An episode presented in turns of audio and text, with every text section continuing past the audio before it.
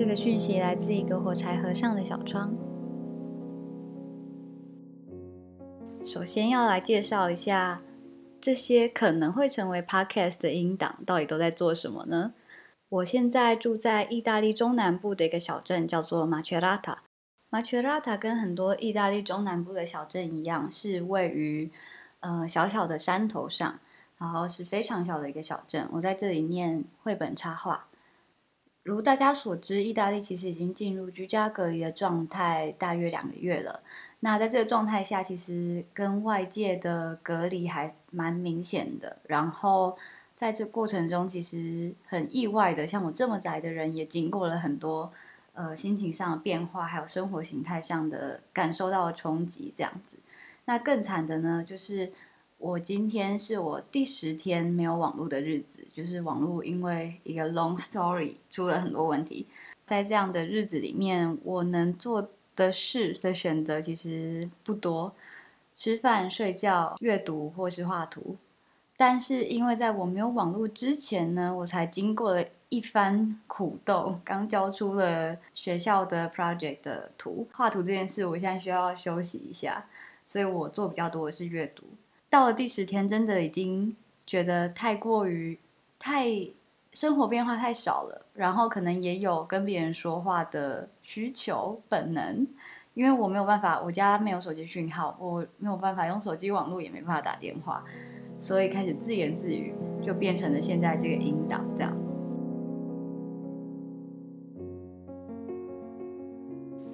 我是一个非常喜欢做各种记录的人，那这个音档呢，也是我的生活记录的方式之一。所以我并没有真的去规划一个主题，或者是规划我要怎么经营它们，因为对我来说，它是一个像是随随手记下的东西。不过可以确定的是，应该是我会聊聊我喜欢的事情，可能是聊聊生活，或者是聊聊食物，或者是聊聊书、聊聊电影。这是我现在可以想到的，大概都是围绕我生活的东西。这样，今天就先试着来聊聊生活。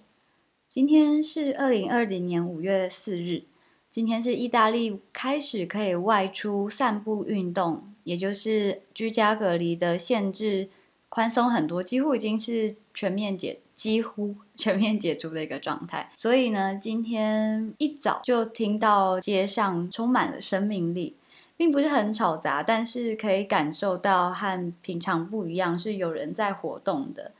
然后今天天气像庆祝般的出了个大太阳。这几天其实天气蛮不稳定的，通常都出一下下的太阳，然后就开始阴雨或下起突然的倾盆雷雨这样子。那今天就是非常的幸运，一直都是和煦的阳光，我甚至可以开始穿短袖了。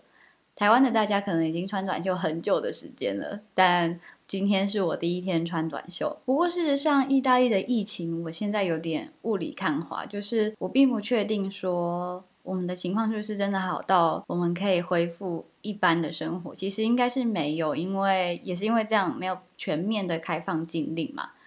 所以我想我应该还是会暂时不太外出，就是维持之前的呃生活形态，之前居家隔离的生活形态。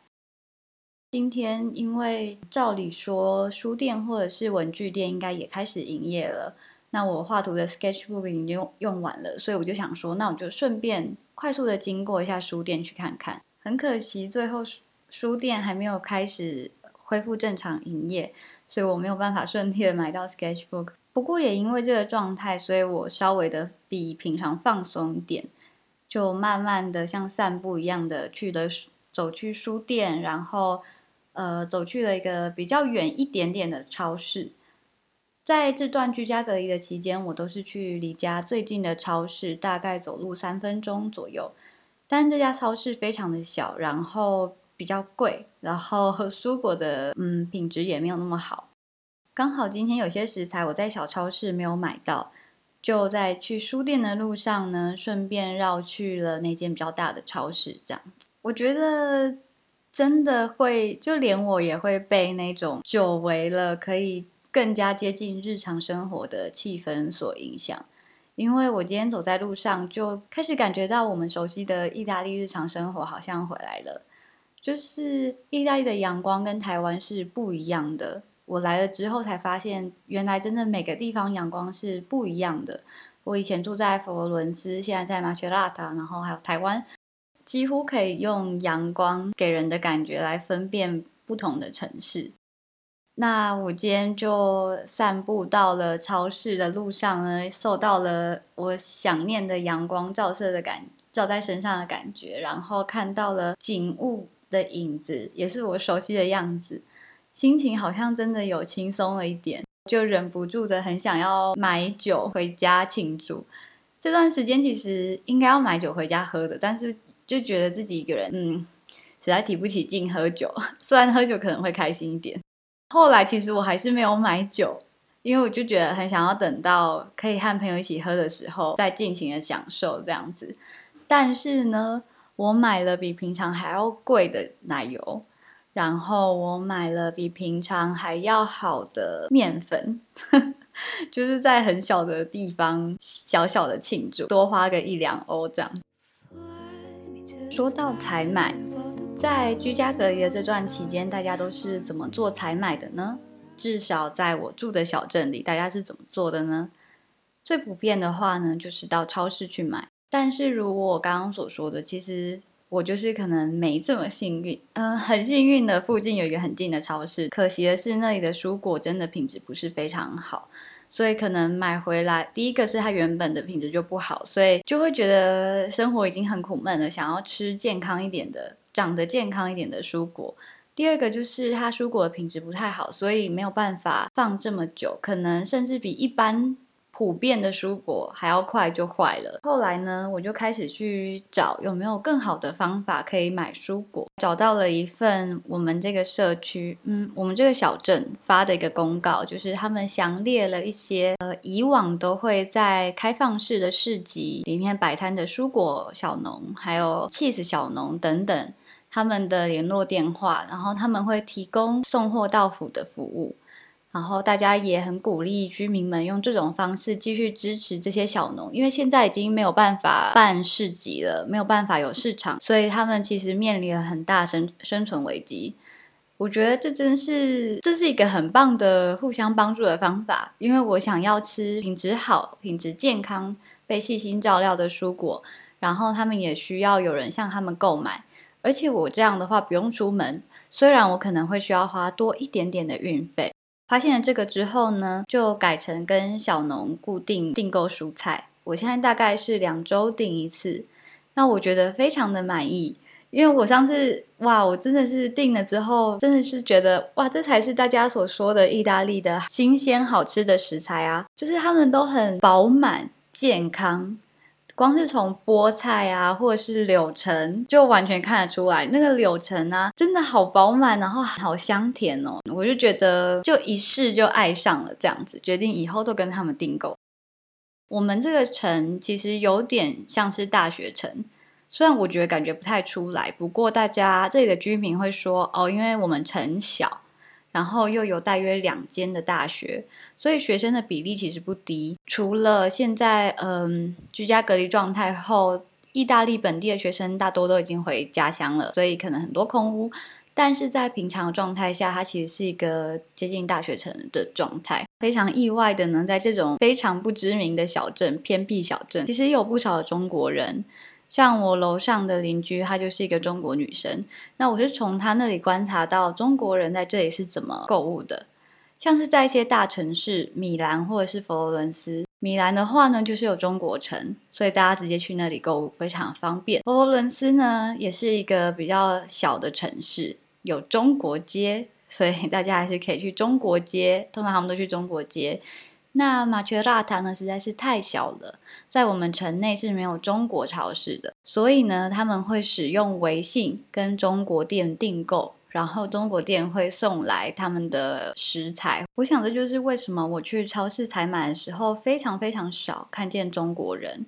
或者是各种商店都非常非常少看到他们，以至于我一开始并不知道这里有非常多的中国人。中国人在意大利，或许是在，或说在各个中国以外的国家，他们的社群其实都非常的紧密。可能是物理上的紧密，就是大家可能会住在在接近的地方，像是佛罗伦斯附近的一个地方叫做普拉多。普拉多那里几乎已经是一个中国城了，就是连路上的所有标志跟广告都是直接写中文的。也有像马切拉塔这边的话呢，可能就比较是抽象上的紧密，就是他们之间的社群、微信社群啊，或是联络网非常的巨大，互通有互相交换很多的讯息，这样子互相认识。不晓得其他的在国外台湾学生是什么样的状态。我想象中，或者是我从朋友那里听到的，可能在米兰的学生中比较容易接触到中国人，可能就会比较容易有中国朋友。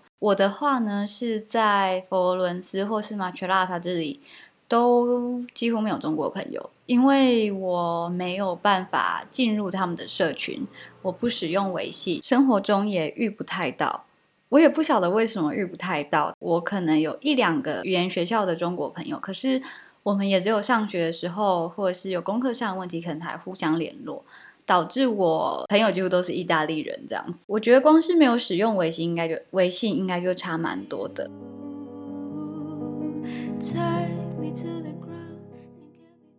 最近如果我有跟朋友聊到天的话呢，通常都会讲到我们非常想念意大利的日常。我觉得这种生活，居家隔离生活久了之后呢，感受最大的就是你心中想的都是非常微小的日常的事情。譬如说，嗯，昨天的我想到今天开始开放相对自由的外出之后呢，我第一个想到的是我最喜欢去的 bar。他们这里的意大利的 bar 是一个吃早餐、喝咖啡、espresso 这样子一个 shot 喝完之后就走的地方，也是大家在吃早餐的时候跟朋友甚至是陌生人互相搭话的地方。我想念的是那个 bar，就是到 bar 去点一杯早上，很多人是喝 espresso，然后我会点 cappuccino，然后点我最喜欢的 bar 他们做的开心果酱的可颂，开心果酱可颂真的非常的好吃。就是最肥、最香、最酥脆的那个，在我们这里的小城中央有一家 bar 叫做马卡卡考，他们的甜点真的是太好吃了。我想念的还有大家在真正喝酒的酒吧，点个啤酒或者是一起分一瓶红酒之后，拿着杯子，然后在户外非常轻松的一起聊天。意大利人非常会聊天，非常的会，而且几乎是所有人我遇到的人都非常会聊天。那个感觉非常的自在轻松，我也是很想念这个部分。我想念的事情还可以微小到走在路上这件事情，就像我前面提到的，意大利的阳光跟台湾不一样，然后马切拉塔的阳光又跟佛罗伦斯不一样，路上的植物啊，他们选的行道树也都不一样。所以那些以前很熟悉的影子，以前很熟悉的阳光照的角度，现在已经快要忘记了。现在只记得他们几点，现在倒是非常的了解几点几点家里的哪个窗户会最亮，然后最适合在哪里阅读。这样，我很想念以前可能是要去买菜啊，或是单纯散步的时候，可以看到其他的路人，他们也都有各自的生活步调。你真的可以看得出来，就是每个人都都很悠闲，可是他们有自己专注的事情，然后他们有他们的目的地。那在这样的小镇里面呢，他们的目的地都非常的具有生活感。他们可能是正要慢慢的散步去，嗯，卖腊肠的店。可能慢慢的正要散步去卖起司的店，可能慢慢正要散步去某个书报摊，然后他们善于聊天的个性呢，会让他们在路上看到了谁谁谁，然后开始大声的打招呼之后，两个人走近开始聊天，他们聊天内容也蛮可爱的，就是我觉得意大利人很会聊天，其中一个是。任何生活小事他们都可以聊，他们可以打各种招呼，然后生活各种小事，他们重点并不真的在你跟别人聊了什么，而是你跟别人互动这件事情。现在虽然才五但是我身边的所有意大利朋友都已经开始跟我提到，他们很想去海边。如果是来意大利生活之前的我呢，可能没有办法理解。可是经过了一年多、一年半左右的生活，然后我朋友都是意大利人，所以我就跟着过他们的生活之后呢，我完完全全可以理解，就是夏天的召唤会生在你的细胞里面。去年夏天是我第一个在意大利的夏天，对，应该是在去年夏天之前呢，我应该没有办法想象。可能也跟我自己个人经验有关，或是跟台湾太毒辣的太阳有关。就是我在夏天并不会在来意大利之前，我并不会想要出门晒太阳，或是躺在沙滩上给太阳晒，或者是整天待在非常热的海边。但是呢，去年夏天我跟他们过了一整个天天往海边跑的夏天之后呢，我可以理解他们夏天到海边的那种度假的感觉。因为就像前面已经二度 提到的，他们这里的太阳是不一样的。他们不是那种会把你晒伤的太阳，好吧？他们可能会被晒伤，但是身为亚洲人是不会被晒伤的，就是暖乎乎的这样子。因为那太阳是舒服的，所以他们会整天就是耗在海边。然后躺在沙滩上，可能什么也不做，享受那个阳光，或者是呢，泡到海水里面游泳，在在自然的水域里面游泳，然后感觉到那种，就是感觉到海本身吧，我觉得。然后游累了，又再上来把自己晒干，晒干，想再游就再下去泡，就这样，在整个白天都在海边。欧洲的白天，夏天的白天是非常长的，就是我们可能会待到八九点，开始要日落的时候呢。才离开海边，然后接着晚上通常会有非常多的庆典或者是活动可以参加。那我们就会在晚上的时候从海边离开，然后全身都布满着海盐去参加庆典或者是晚上的活动。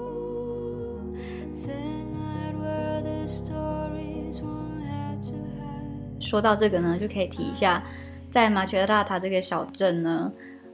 虽然我总是说它默默无名，不过它有一些非常重要的活动是意大利很多人都知道的。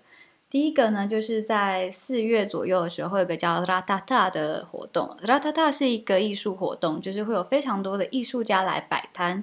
然后有非常多的艺术相关活动。这个当然是已经取消了。然后呢，在这种时候，接近夏天的时候呢，还有一个很大的活动叫做 Aperitivi Europei。Aperitivi 是 Aperitivo 的复数，Aperitivo 就是他们会在晚餐之前喝小酒、吃小点心，然后聊天，有点像是一个开胃菜的感觉。呃，那 Aperitivi Europei 在 Macerata 就是他们每年会选择一个欧洲的国家或城市之类的。然后呢，会有非常非常多，不论是本地或是外地来的摊商啊、厨师啊等等的，聚集到马切拉塔，做各种各样跟这个地点有关的食物，跟这个地点有关的活动，这样子。然后听说每年都是一两千人，同时在这个超级小小镇的。盛况这样子，然后你就想象可以跟朋友拿着酒到处边走边聊天，然后吃到饱啊，吃各种美食这样子。我觉得可能是非常，就是你可以想象可能是呃欧洲版的台湾夜市这样子，然后带着庆典的那种气氛。对，那很可惜，当然今年也是没有这个活动了。不过，我们就期待生活真的会渐渐的好起来吧，或者是期待呢，在这样的生活里面，我们还是可以找到新的娱乐自己的方式，或者是跟他人连接的方式。欢迎大家留下你们的想法，或者是听这段内容之中让你联想到的事情。我觉得不同的生活之间可以发生意外连接，是一件非常有趣的事情。期待下次上来跟大家说说话。谢谢大家，拜拜。